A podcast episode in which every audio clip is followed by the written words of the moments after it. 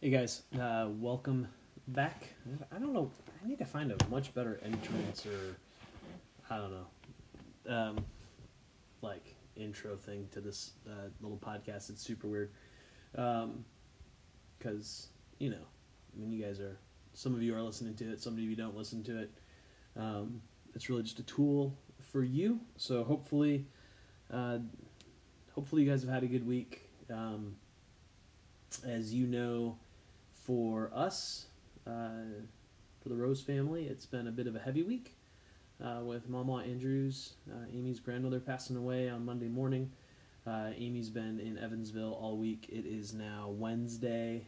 Um, gosh, it feels like it's Saturday or something. I don't know. It, it, has been a very long week already.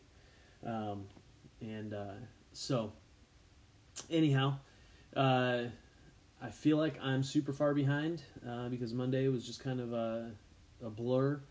Um, I don't know what happened to yesterday, and uh, today uh, has has been another weird day as well. So I don't know.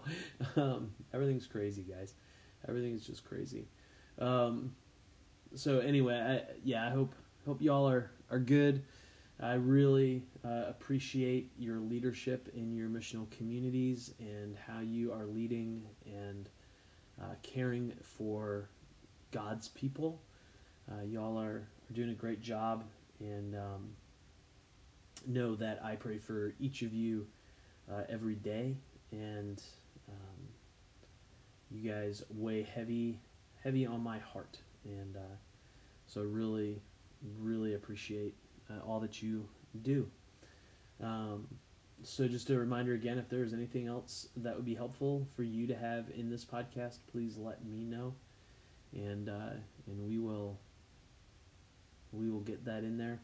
Um, so yeah, without further ado, I guess let's let's dive in here and uh, spend some time looking at uh, the third I am statement by Jesus. Uh, I am the gate. So let me pray. God, thanks for today. Pray that you would be with Amy and uh, her sisters and parents as they are walking through uh, things down there in Evansville. And uh, we're, we're thankful that you answered prayers from this past Sunday to, uh, to bring uh, Jessie home to you.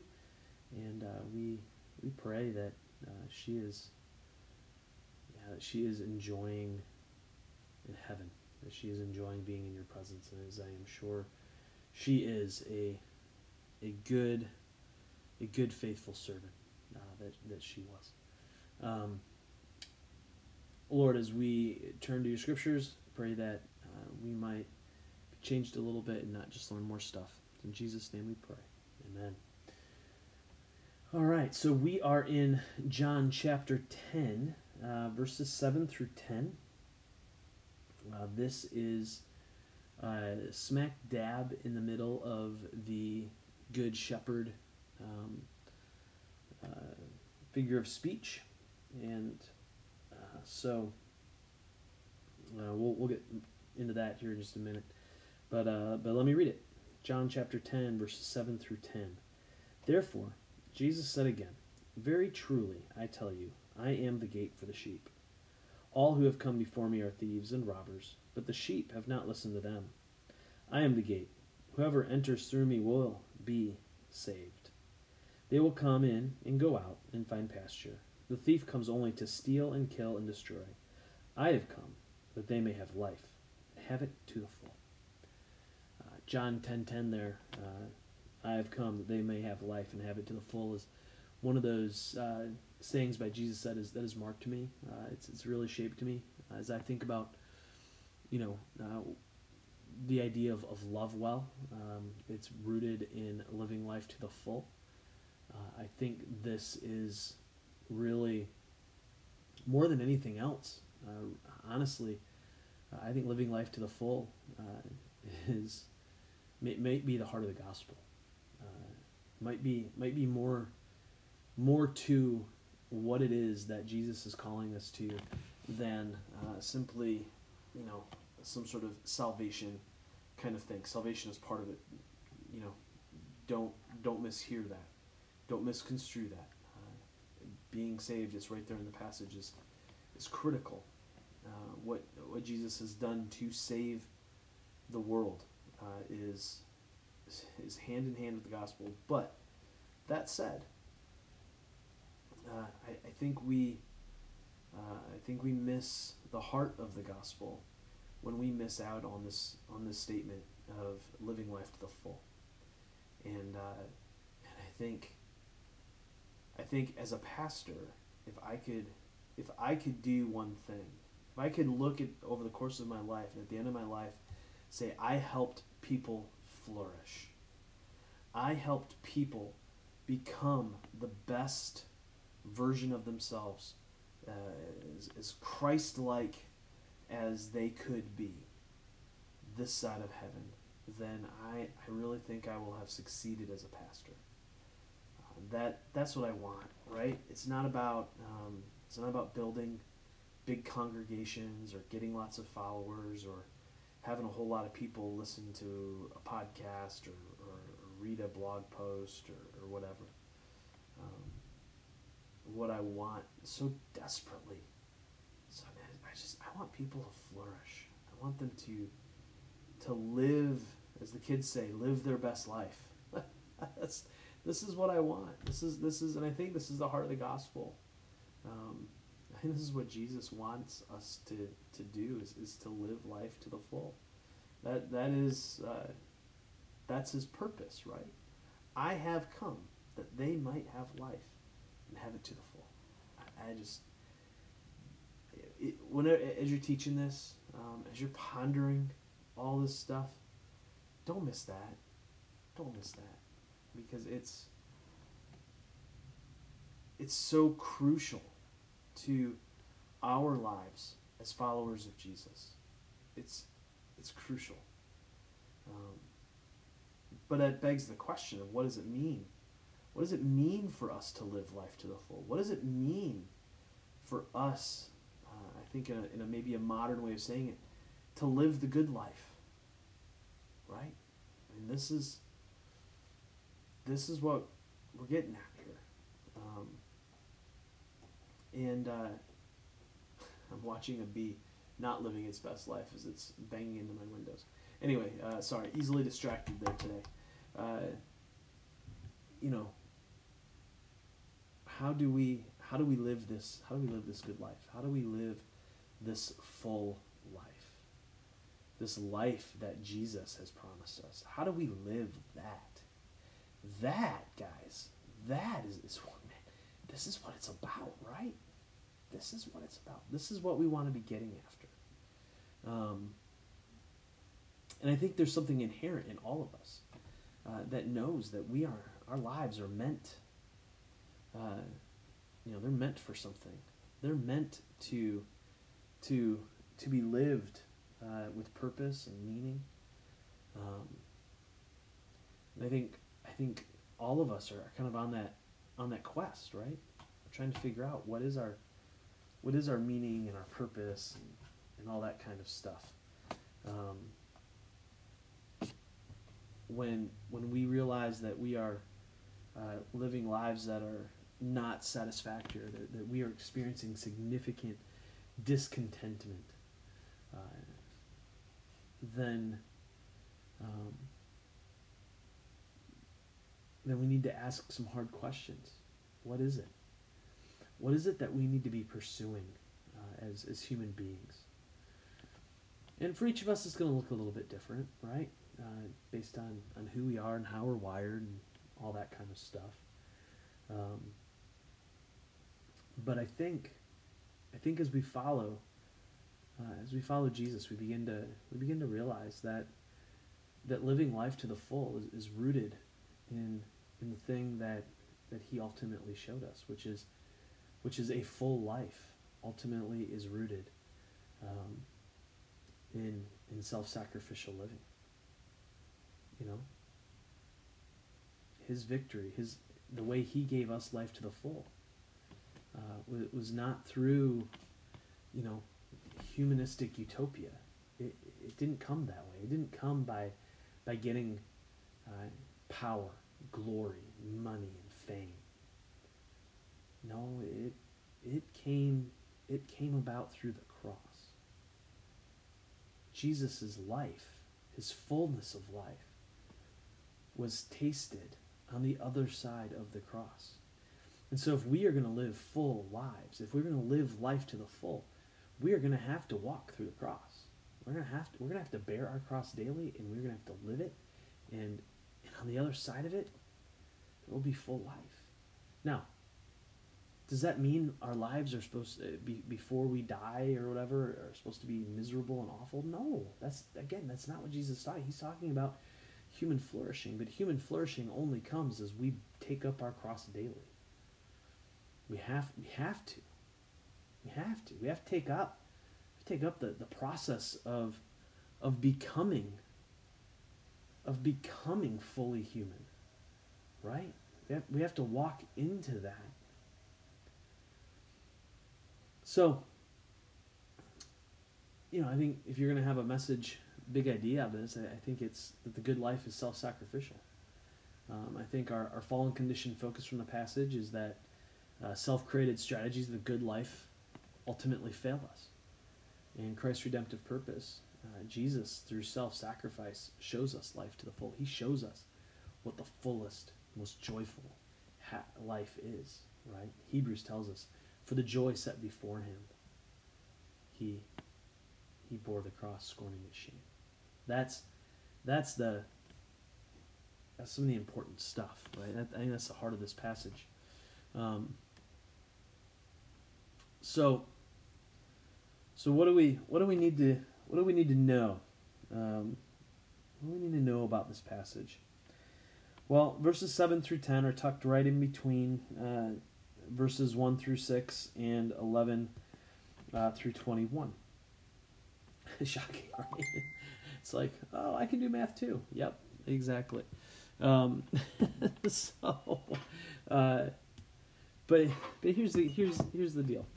Um, they also follow after John chapter nine. John chapter nine is uh, is a pretty significant moment in John's gospel uh, because what it does is, is it helps us to begin to understand some things. Uh, one, about uh, the timing of the writing of John. Uh, it helps give us some insight into uh, the interactions between people who are beginning to follow Christ and the religious establishment. Um, all of those things, all of those things uh, we begin to, to kind of get a taste of in John chapter 9. So, what happens in John chapter 9? Well, what happens is uh, Jesus sees a man uh, who is blind from birth, and his disciples ask him, Hey, Rabbi, who sinned, this man or his parents, that he was born blind? Which is a really common, that's, that's John 9, 1 and 2, right? And this idea is, is, is very common. Uh, and so Jesus' response, though, uh, and it's common, it's common in that era, uh, real quick, just because uh, people didn't really believe that things were, were coincidental, right? Um, that uh, bad things happen to you because either you sinned or uh, your parents sinned, and therefore you were you were experiencing generational judgment. Um, and generational judgment uh, is is a biblical concept. Um, and so, you know, first century folks would not have a problem, uh, you know, taking responsibility for things that their ancestors did uh, a few hundred years ago. Uh, just, just to be aware of that. Um, not that that has a whole lot of bearing in today's world, or maybe it does. All right. Um, Jesus says, Neither this man nor his parents sinned. This happens so that the works of God might be displayed in him. As long as it is day, we must do the works of him who sent me. Night is coming when no one can work. While I am in the world, I am the light of the world. And uh, and so Jesus heals this guy and sends him off. Um, and uh, and he goes, and the Pharisees bring him in, bring in the man who Jesus healed. They interrogate him. They interrogate his parents, and they end up putting the man out of the synagogue. uh, because he uh, he was he was saying that uh, that Jesus was was the one uh, spoken of by Moses. Wait a minute, what do you mean? Uh, who who's who who are they talking about here? What what person of Moses are they talking about? Well, this goes back uh, to Numbers 27, 15 through 17, near the end of Moses' life. He is praying and, and he asks God to, to give the people of Israel a shepherd so that they can come in and go out. And that they would they would not be like the people uh, the nations surrounding them, but that they would be they would be the people uh, with a shepherd. So, uh, just just be be aware of this. They put so they put him out, and uh, and Jesus engages with the guy, and uh, at the end, um, you know, he asks the he asks the man. He says, Jesus heard that they had thrown him out of the synagogue. This is nine thirty five. Do you believe in the Son of Man? Who is he, sir? The man asked. Tell me so that I may believe in him. Jesus said, You have now seen him. In fact, he is the one speaking with you. So again, Jesus is very clear that he knows who he is. He is the Messiah. Then the man said, Lord, I believe, and he worshipped him. Jesus said, For judgment I have come into this world, so that the blind will see, and those who will see will become blind. So Some Pharisees who were with him heard him say this and asked, What? Are we blind too? Jesus said, If you were blind, you would not be guilty of sin. But now that you claim you can see, your guilt remains. And then he goes into uh, John chapter 10. Very truly, I tell you, Pharisees, anyone who does not enter the sheep pen by the gate, but climbs in by some other means, is a thief and a robber. And he goes and he tells this tells this uh, this figure of speech in, in verses one through six, um, and uh, and so then we get into seven through ten, right? Therefore, Jesus said again, Very truly I tell you, I am the gate for the sheep. All who have come before me are thieves and robbers, but the sheep have not listened to them. I am the gate. Whoever enters through me will be saved. They will come in and go out and find pasture. The thief comes only to steal and kill and destroy. I have come that they may have life and have it to the full. So, uh, we run into some problems here. Um, because if we want to try and understand verses 7 through 10 as a description or an explanation of verses 1 through 6, it doesn't make a lot of sense. There's, there's all kinds of of plot holes and, and disconnections and things that just don't work. Um, and and the reason is is because John 10 1 through 6 uh, is not it's not a parable in the same sense that we find in the synoptic gospels Matthew Mark Luke what we have here is a different literature and John helps us to understand that it's different because he refers to it in verse 6 as a figure of speech. This is a different word than what gets translated in the synoptics as parable. Uh, you know, in the synoptics, the word parable is basically just a transliteration of the Greek word parabole. And this this word is different. And, and this word means figure of speech. It's Jesus is here using an illustration from their everyday life, trying to make a connection, trying to help them see some spiritual truth. They all would have been very familiar with sheep herding. This was just a normal thing, it was a normal part of everyday life in the first century. Um, and so he is he is using this this sheep herding illustration. He is not telling a parable. So you're not going to be able to like make one to one connections to everything. Uh, seven, seven through ten is not explaining one through six; it's expanding on one through six. It's it's almost like he's doubling down on his illustration. He's like, okay, you didn't get it. Let me let me let me take the same illustration and let's let's hit it from a different angle so he says, I am the gate. I am the gate for the sheep. So we need to understand um, here what is going on um, with the with the, the, the sheep pen. Uh, back then in the summertime, uh, they would uh, they would build these these uh, these pens out in the pasture, and uh, in, in that way they could just stay out all night. The sheep and the shepherd and everything could just stay out stay out at pasture, and wouldn't have to go in and out of town. And uh, and so it was just an enclosure made out of piled rocks. Uh, there's no roof or door, uh, but thorns went along top of the rock walls to protect the, the sheep from the wild animals. And the shepherd typically slept at the entrance, and he became the door, right? Uh, protecting the sheep. So, uh, what we what we need to begin to understand here is that in light of of John chapter nine, where you have the Pharisees and how are they acting? They are acting like gatekeepers, right? They're deciding who can come in and who can go out. Jesus here is drawing a distinction between himself and the Pharisees.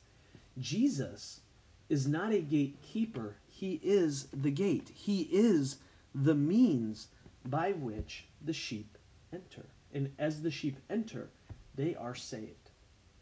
But here's the other thing Here's the other thing. Look at this.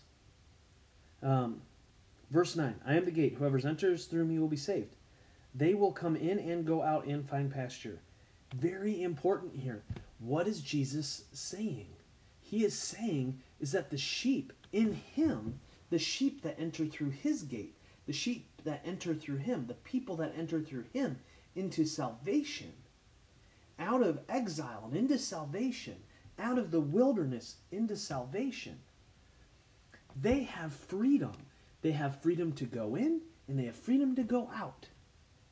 again, that goes right back to Numbers 27, where Moses is praying and God provides a man named Joshua. How do you pronounce Jesus? In Greek, Jeshua. do, do you guys see what's going on here? He's drawing all these threads together, saying, I'm that guy, and you are the sheep. And, and in me there is freedom. There is freedom. There's freedom because I am the gate by which you enter in. And when you're in when you're in, there is protection. And when you're out, there is pasture. Jesus is providing protection and pasture. He's providing this full life. Could you imagine living a life? Living a life where you felt totally secure? and yet also at the same time got to enjoy all the good things that the world has to offer that this is the imagery this is what this is what's going on here with jesus this is this is an amazing picture right he says he says hey you know here's the problem though everyone that came before me everyone that came before me are thieves and robbers. But that's okay because the sheep haven't listened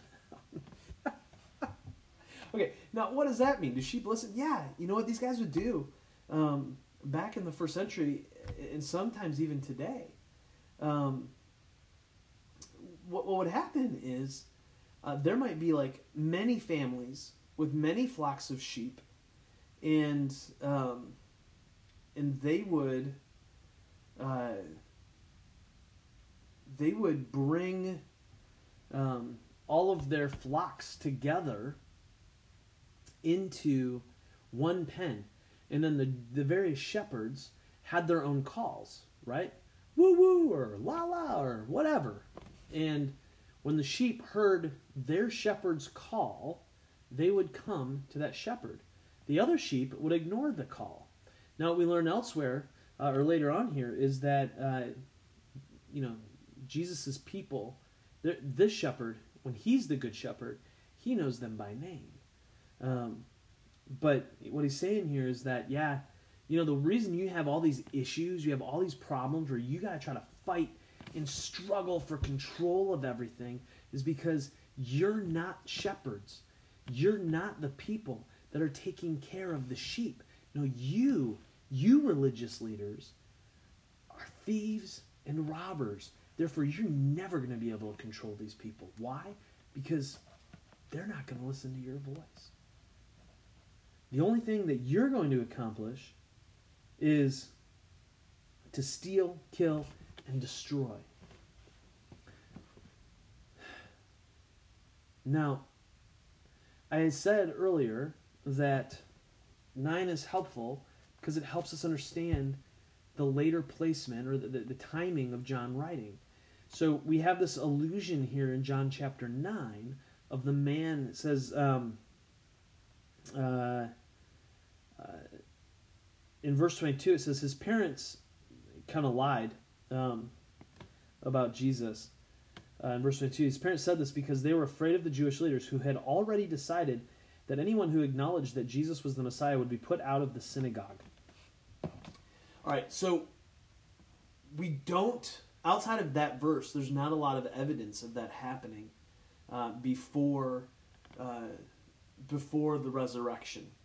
Uh, but according to John, that was already happening. Now, uh, most scholars think this is an allusion to the reality with which John was facing, where the church and the synagogue they were coming apart at the seams at the end of the first century. This was common practice uh, because the Romans had put such a dividing line between the Jews and the Christians, and so the, the, the Jewish people, the Jewish leaders were like, no, we are that Christian sect, that sect that follows Jesus, they are not a part of us. And they started putting them out of, of the synagogues.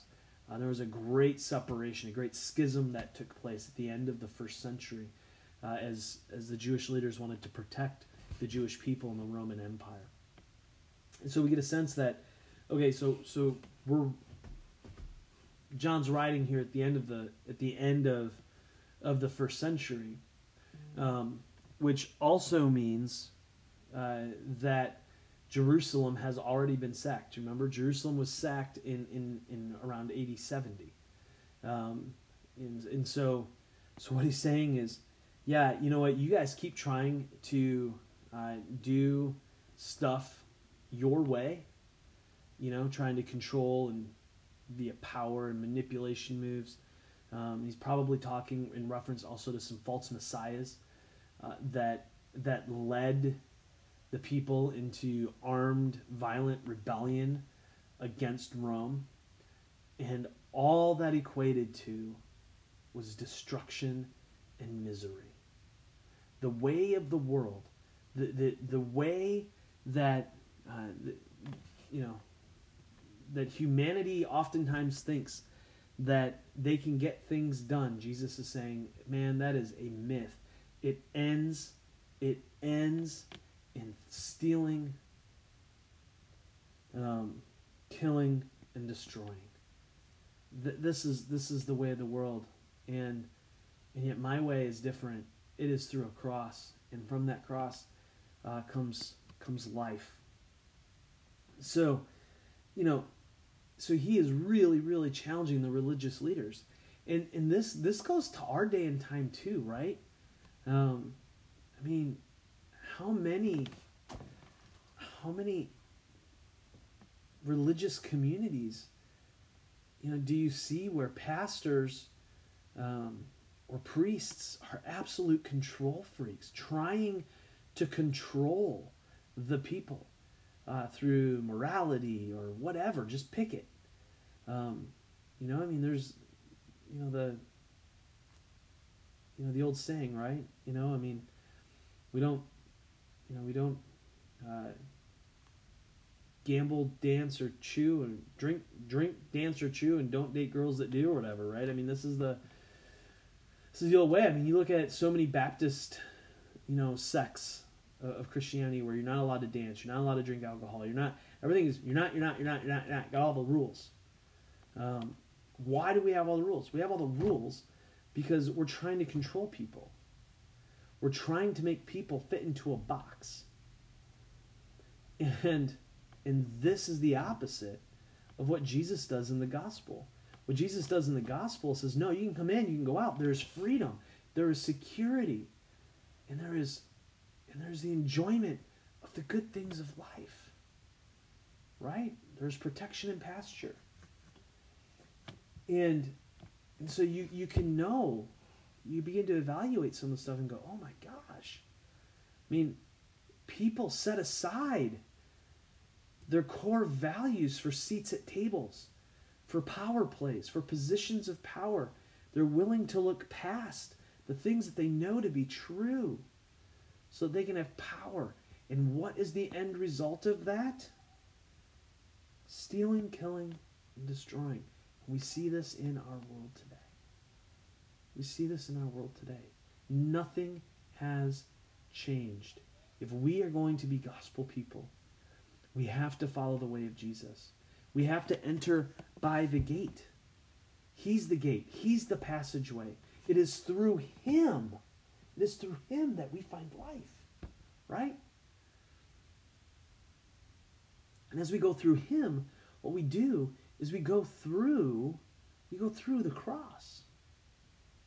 We go through, we enter into self sacrifice. We enter into giving, giving ourselves up for the good of our neighbor. Loving God with all of our heart, soul, mind, and strength. Loving our neighbor as ourself. Eventually loving our enemy. This, this, my friends, is the good life. This is the full life. This is the life that we are called to live. This is the life that we are called to pursue. And so it's it's it's not it's not easy. The full life, life to the full, is not easy. It's not easy, but it's fulfilling. And we begin to live a flourishing life. We, li- we live a life that, that is, is full of joy and happiness. We live content lives. We live lives of deep meaning and purpose. That only happens if we are the sheep that enter by the gate. Which means that we have to die to our self created strategies in the pursuit of the good life. We have to pick up a cross and, and live lives of, of self sacrifice. So, my challenge this week, I think I'd love for you to think through is, is you're preparing um, to lead this this weekend is what are the strategies that you have employed? What strategies are you using to pursue the good life? What are you what strategies are you using to to try to find meaning and purpose and fulfillment? What are the strategies that you are using to stave off discontentment? And how do they line up how do they line up with going through the gate? I kind of want you to imagine almost like, you know, like Jesus is almost like a magic gate, so to speak, where if you're using, if you're doing things His way, the strategies that you have are, are, are, are Jesus' strategies. One's rooted in self sacrifice and loving your neighbor as yourself and loving your enemy in the pursuit of love, joy, peace, patience, kindness, goodness, gentleness, self control, faithfulness, all that stuff, right? Then those are those are very streamlined and they, they go right through the gate. But the strategies that we that we implement, that we make up, are are big and bulky and clunky. And they're and they can't fit through the gate.